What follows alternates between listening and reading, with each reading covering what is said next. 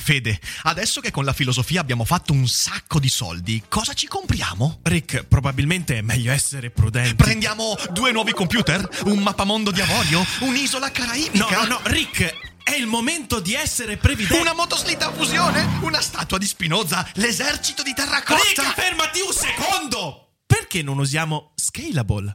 Scalable è l'app perfetta per chi vuol conoscere il mondo degli investimenti. Attenzione, investimenti pensati col cervello, non scelte di pancia. Scalable ti mette a disposizione gli strumenti essenziali per costruire una cultura del risparmio, ETF, piani di accumulo, accantonamenti a lungo termine per pensare oggi a quel che potrai fare domani. Scalable è un servizio sicuro e regolamentato con oltre 600.000 clienti e che ti aiuta a comprendere come funziona la finanza usando la testa. E sai qual è il bello? Con Scalable puoi iniziare a investire con solo un euro. Trovi tutti i dettagli in descrizione. Quindi, niente motoslitta fusione? Tra qualche anno, Rick, quando Scalable ci avrà aiutato a far crescere i nostri risparmi.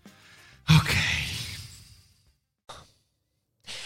Io lo so perché alla Bicocca hanno bloccato il corso di Paolo Nori su Dostoevsky.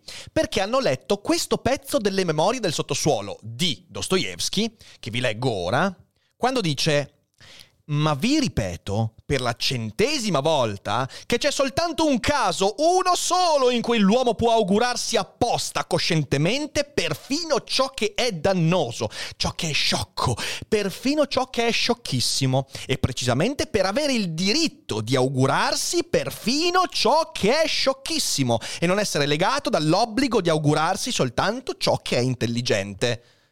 Ecco, alla bicocca sto pezzo l'hanno preso un po' troppo sul serio.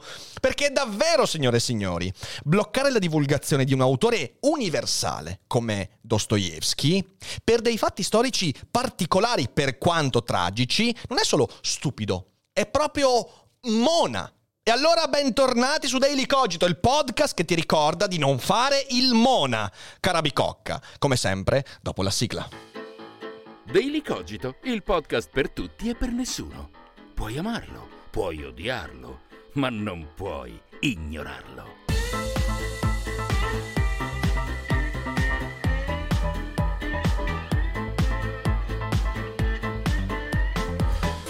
Bicocca, bicocca, bicocca, siamo all'assurdità. Maledizione. Allora, cosa è successo per i più distratti?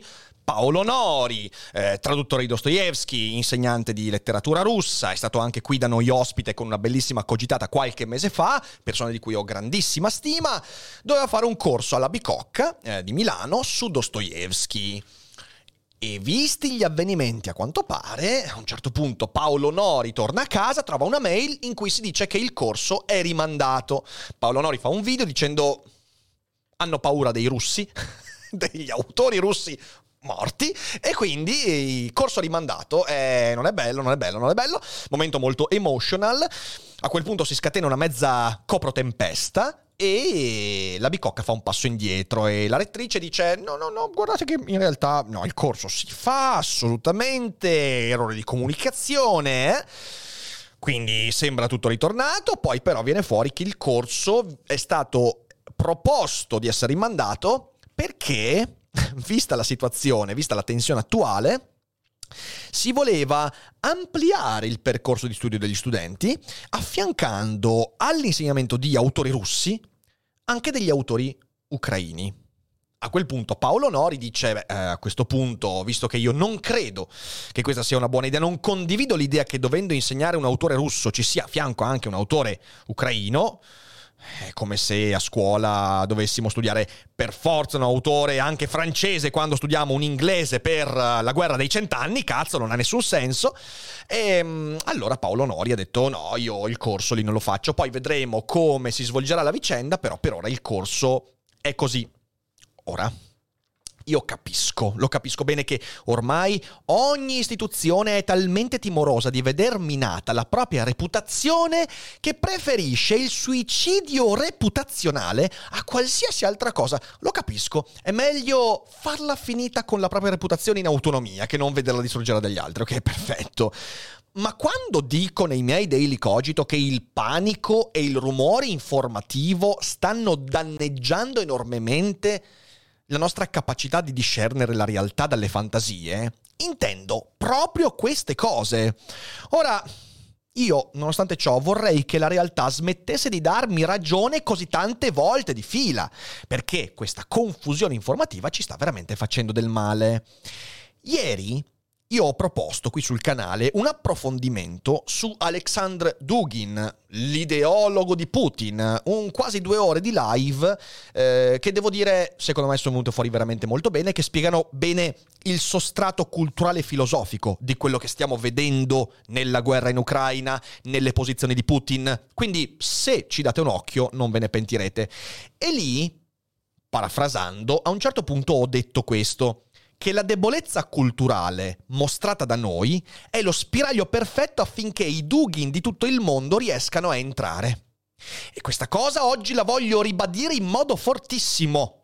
La decisione della bicocca è una decisione autolesionista anche perché rafforza enormemente il fascino nei confronti di pensatori, idee e discorsi che dovremmo cercare di contrastare. E oggi voglio spiegarvi bene bene bene il perché.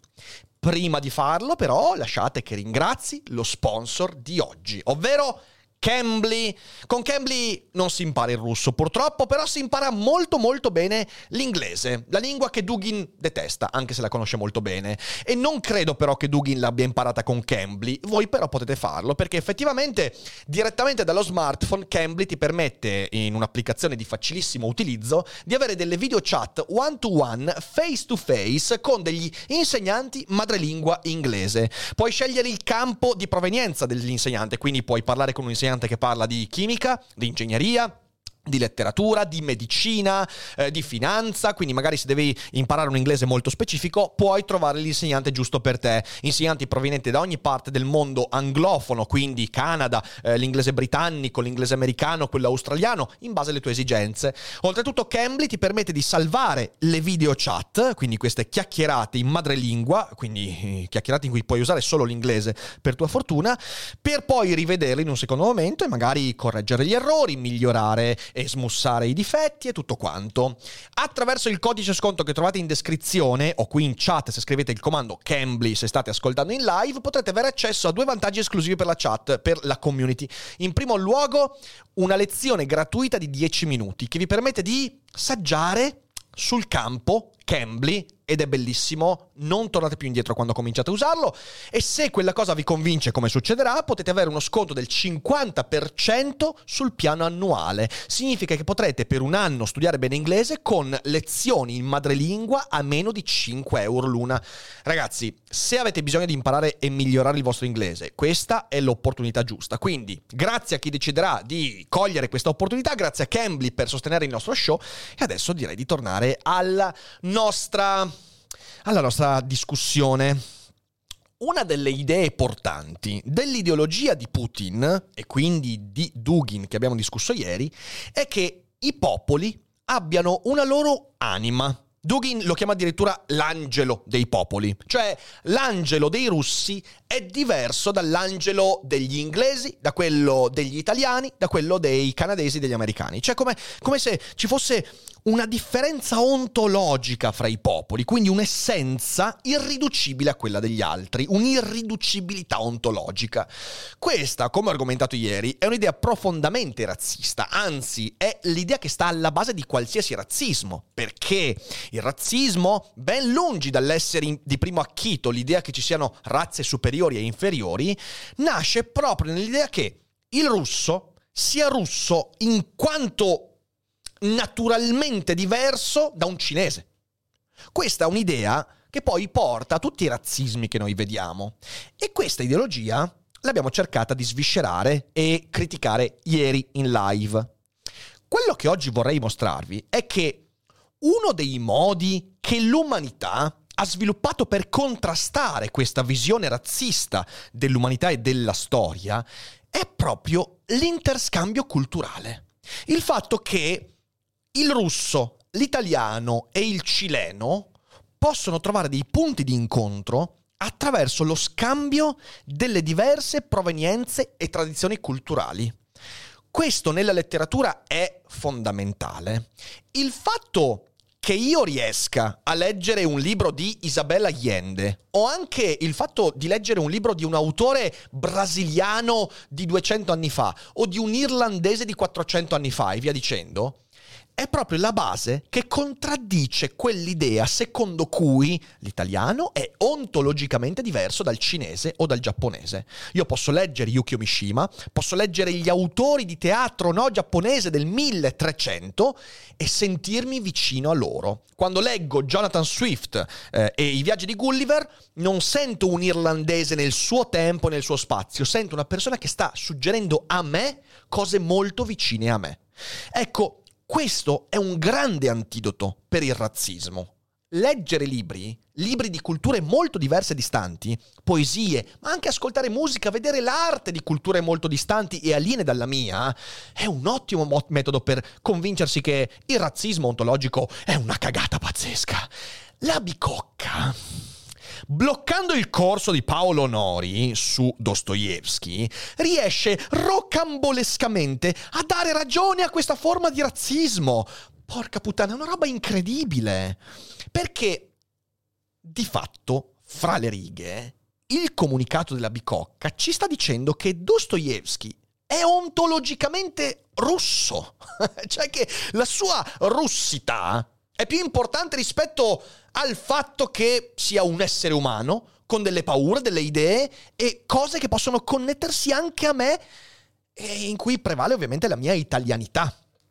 E così dimentichiamo che le sue idee, quelle espresse nelle grandi opere, al contrario, hanno proprio la funzione di parlare a ogni sensibilità. Quando io ho letto le grandi opere di Dostoevsky, non ho letto un russo è evidente che stavo leggendo un russo. Ma quando ho letto Delitto e Castigo, sono entrato in contatto con un'idea di giustizia, di senso di colpa, che era molto vicina a me e che non ha niente di russo, ma tutto di umano. Quando leggi la storia di Raskolnikov, per quanto la storia sia ambientata a Pietroburgo, sia ambientata in queste strade, sia ambientata in Russia e sia anche stata scritta in russo evidentemente, però quello che ti viene raccontato non ha a che fare con la Russia, ha a che fare con il fatto che io e Dostoevsky siamo appartenuti a uno stesso mondo, con gli stessi difetti, e che le mie paure e le sue paure si assomigliano in modo incredibile. Quando ho letto Memorie dal sottosuolo, con cui ho aperto anche questa, questa puntata, non ho mica letto un russo che mi racconta la sua visione russa di un mondo russo che parla in russo e russa. No!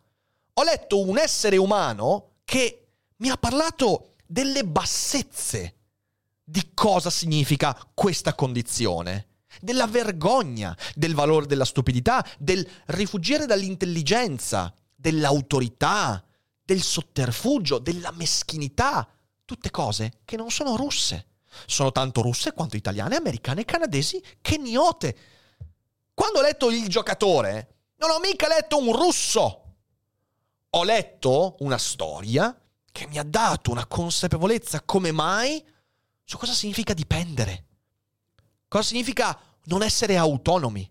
Cosa vuol dire perdere il controllo di qualche cosa di così intimo come la coscienza che non è russa, non è svedese, non è cinese, è umana. A volte.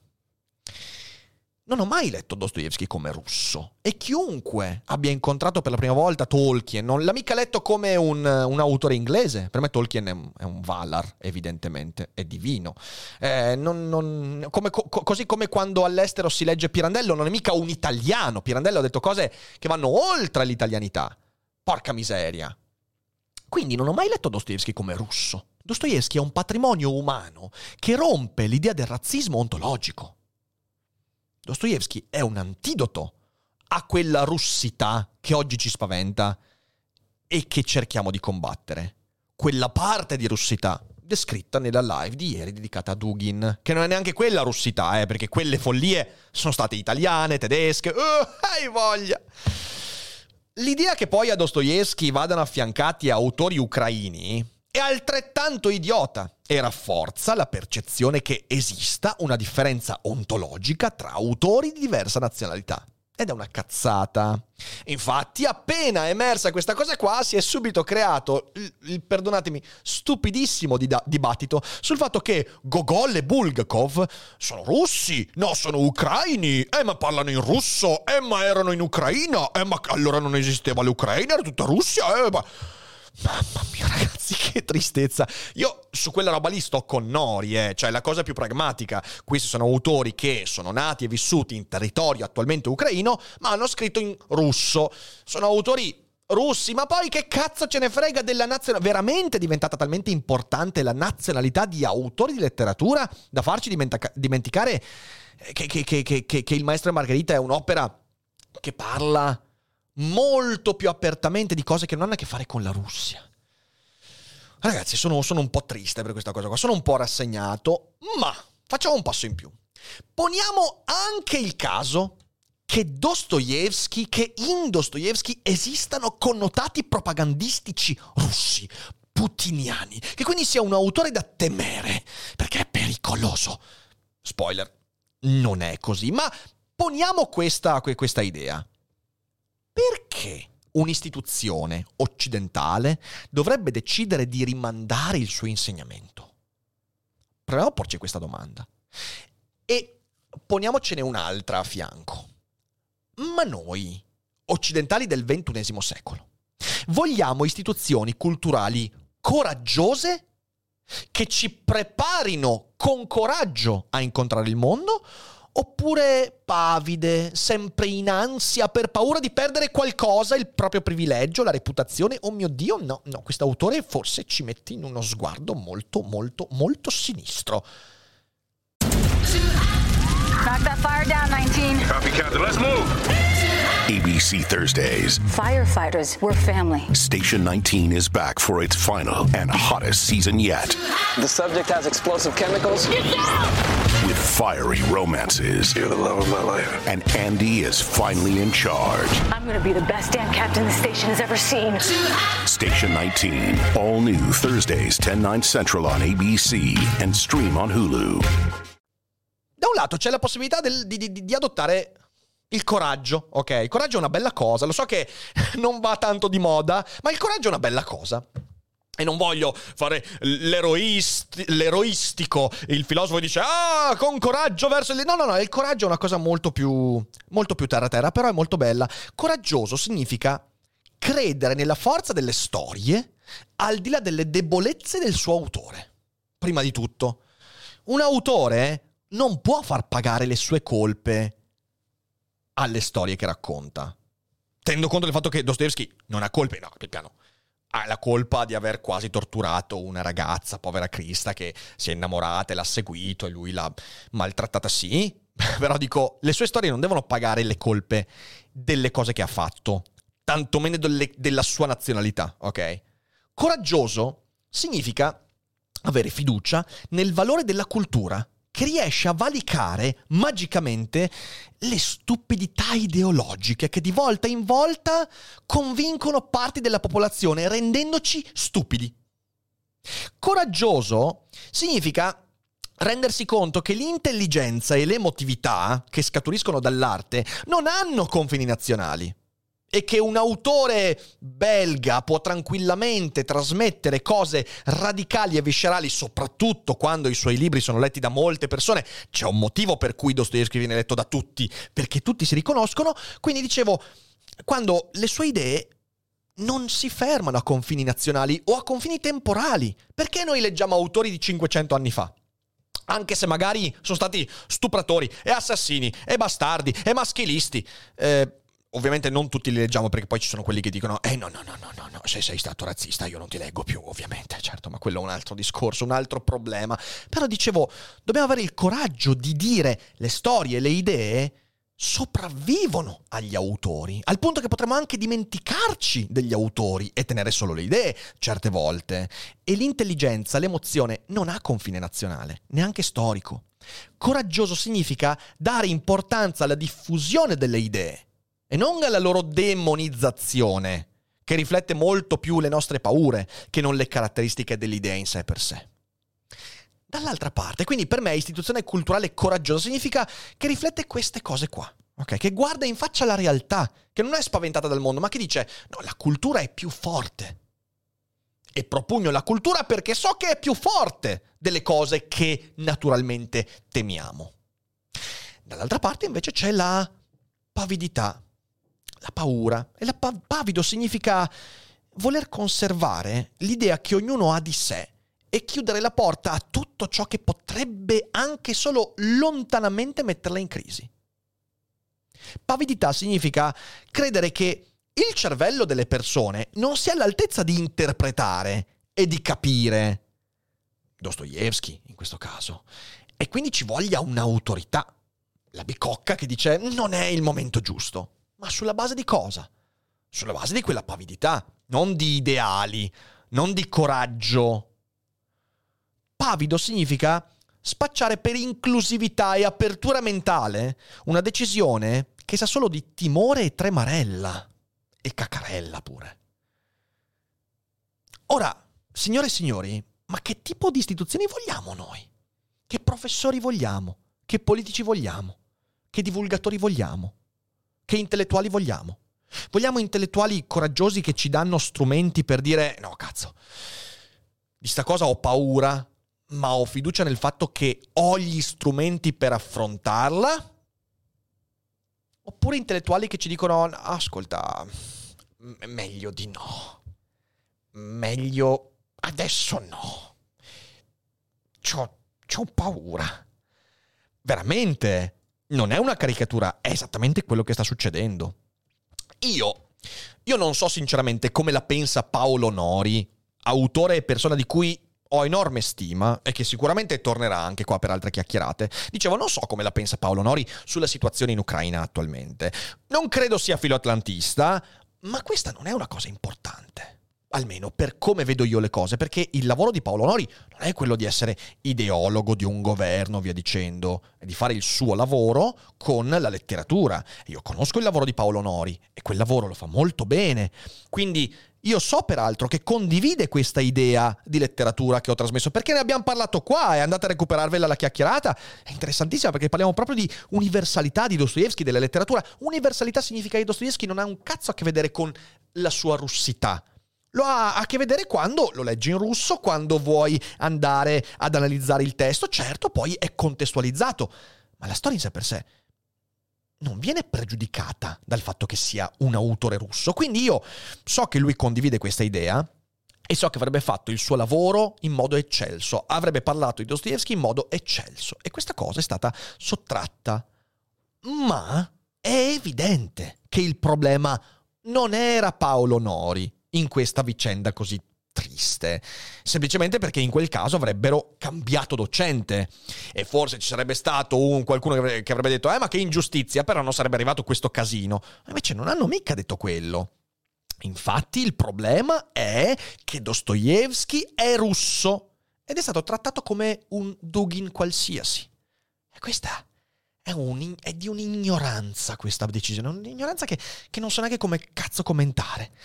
Fino a qualche tempo fa, ma parlo di mesi fa e ancora adesso, si cancellavano autori in base alla loro condotta poco irreprensibile, comunque discutibile. Mi viene in mente Gauguin, sessista, alcune mostre state cancellate, alcuni quadri tolti di mezzo, oppure Schiele, che diciamo aveva una passione fin troppo ardente per i giovinetti.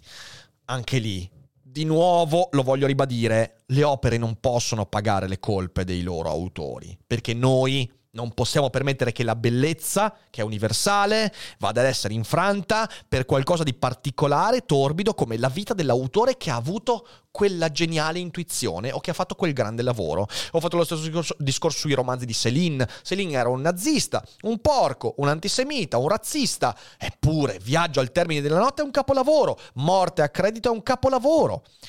Potrei fare 18.000 esempi di quanto le opere artistiche siano sempre migliori dei loro autori. E se noi dovessimo eliminare le opere perché gli autori non sono all'altezza delle opere, allora non avremo più l'arte, non avremo più nulla, non avremo più l'umanità, perché nessuno di noi è all'altezza delle cose buone che fa nella vita. Adesso si arriva a pregiudicare un autore in base alla sua nazionalità, appartenenza etnica. Ecco, questa è la deriva finale di quella che viene chiamata cancel culture. Eh. E io mesi fa l'avevo detto, guardate che una volta aperta l'idea che le opere vengono cancellate perché gli autori non erano mica persone brave, non sai più dove mettere il confine. Eccolo qua. Questo è il confine, che però si sposterà ancora più in là. Allora, obiettivamente, dobbiamo dire di no. Dobbiamo incazzarci per queste cose qua. Dobbiamo veramente dire no, non potete toccare certe cose. Ora, credo che dovremmo seriamente fermarci e chiederci per quanto tempo ancora vogliamo avvelenarci con questa stupidità. Finché continueremo ad, avvel- ad, ad avvelenarci, i Dugin del mondo troveranno terreno fertile e creeranno fascino e fascismo. Perché ci sarà la condizione per questo. Perché di fronte all'indebolimento, di fronte alla pavidità, di fronte a questa tremarella degli intellettuali della cultura, chi mostra un filo di coraggio anche finto diventa affascinante. E secondo me ci stiamo facendo male, ci stiamo martellando i coglioni in modo decisamente poco intelligente. La democrazia di cui facciamo parte non può permettersi la debolezza dei pavidi. Non può permettersela, soprattutto in ruoli apicali dove viene deciso che autore insegnare nelle università. È già molto fragile per propria struttura la democrazia e ha bisogno di coraggio, il coraggio nostro e delle istituzioni e degli intellettuali per non soccombere. Altrimenti saremo fagocitati dal primo stronzo che fingendo un po' di coraggio ci convince che noi siamo delle merde e che invece loro sono quelli fighi. E allora lì non ci sarà più Dostoevsky che tenga, perché ormai avremo perso quel treno da un bel pezzo. E allora dico io, viva Dostoevsky, leggiamo Dostoevsky, oggi più che mai. Leggiamo Tolstoi, Guerra e Pace, oggi più che mai. Leggiamo Chekhov, leggiamo questi grandi autori. Viva la letteratura universale, la lettura che riesce a valicare i confini nazionali le barriere che ci poniamo noi ideologicamente. Viva la cultura che guarda al mondo e alle sue sfide con coraggio e non con pavidità. E se poi qualcuno si offende? E se poi qualcuno ritira i finanziamenti? E se poi qualcuno mi dice che sono brutto? E cosa faccio? Basta, basta, basta. Crediamo nella cultura, crediamo nella letteratura, crediamo nell'universalità e allora bisogna agire di conseguenza. Significa prendersi le responsabilità e avere fiducia nel fatto che leggendo Dostoevsky oggi, leggendolo bene, leggendolo con coraggio, avremo strumenti per contrastare i Dugin, i Putin e i tiranni di tutto il mondo con le loro stronzate annesse. Questo era quello che volevo dire oggi. Forse all'inizio volevo dirlo in modo più pacato, ma in realtà mi sono scaldato. Però va bene così. Spero di aver portato qualche ragionamento utile e vi invito a vedere, se non l'avete vista, la monografica su Dugin di ieri, così avrete un maggior contesto per capire alcune cose che ho detto. E come sempre vi ringrazio tantissimo per aver ascoltato Daily Cogito e essere stati qui con noi in differita o in diretta. Se siete in live comunque non uscite perché adesso torniamo a leggere un po' la chat. Guardate sotto Cambly, mi raccomando, non dimenticatevene che non ve ne pentirete e noi ci rivediamo presto con la nuova cogitata. Domani ci sarà Fiorella Azzori con noi di Sgrammaticare ascoltando e vi ringrazio per l'ascolto e non dimenticate che non è tutto noia ciò che pensa. Ciao!